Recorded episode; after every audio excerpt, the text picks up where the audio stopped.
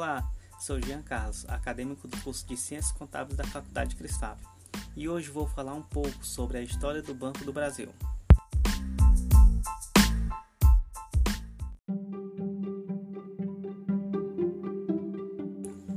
O Banco do Brasil foi fundado em 12 de outubro de 1808, sendo a primeira instituição bancária operando no Brasil, tendo atualmente mais de 200 anos de existência.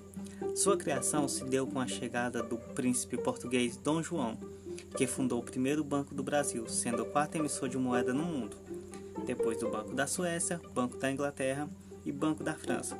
Com sede no Rio de Janeiro, que na época era atual capital do Brasil, deu início às suas atividades em 11 de dezembro de 1809, mas devido aos saques feitos pela corte portuguesa, que estava retornando para a cidade de Lisboa, em Portugal, a queda administrativa e outros fatores, o banco não teve como dar continuidade às suas atividades, sendo totalmente liquidado em 1833.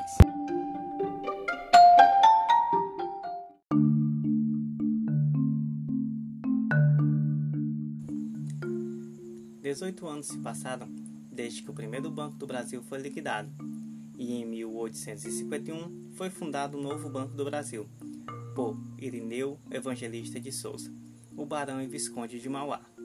Dois anos depois, foi aprovada através do decreto número 1223 de 31 de agosto de 1853 a fusão do Banco do Brasil com o Banco Comercial do Rio de Janeiro.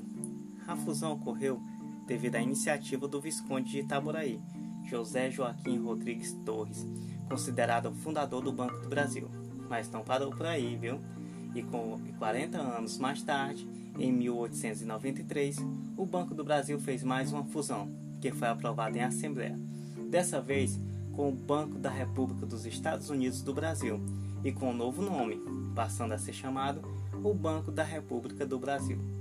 Alguns anos depois, com o decreto número 1455 de 30 de setembro de 1905, foi aprovado os estatutos do Banco do Brasil, sendo liquidado o Banco da República do Brasil e incorporado todos os bens e direitos ao novo banco, que em dezembro do mesmo ano passou por uma mudança de personalidade jurídica, onde o governo passou a ter 50% do capital do banco e o controle administrativo do mesmo.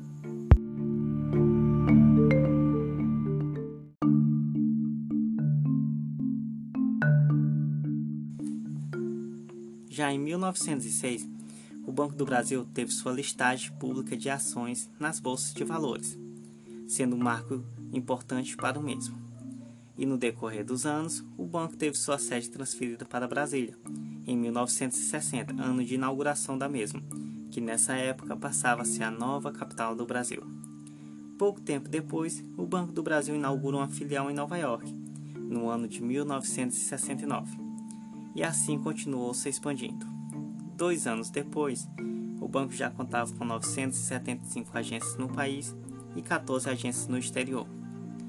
Já em 1985, criou a Fundação Banco do Brasil, uma instituição sem fins lucrativos para dar suporte e patrocinar ações culturais, sociais, esportivas, entre outras.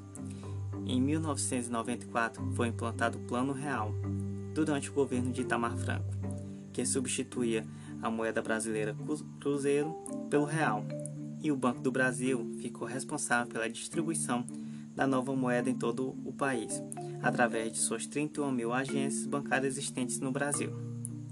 Outros momentos importantes do Banco do Brasil foi em 1998, em que ele é o primeiro banco brasileiro a receber o ISO 9002. Em 2000, faz o lançamento do portal Banco do Brasil na internet, já em 2001, teve configuração de banco múltiplo e instalação do conselho diretor, comitês, subcomitês, comissões e em 2006 ingressou no novo mercado da Bolsa de Valores de São Paulo. Já em 2009, deu início ao programa American Depository Receipts, que são os ADRs, que é o nível 1 da Bolsa de Nova York. E em 2011, onde concluiu a aquisição do Banco da Patagônia, na Argentina.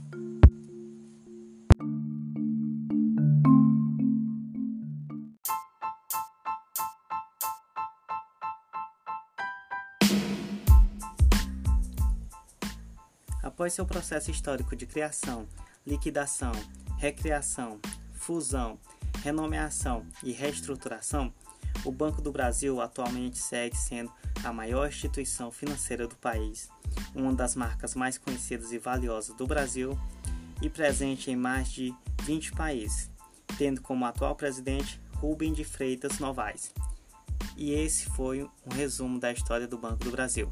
Até mais, pessoal!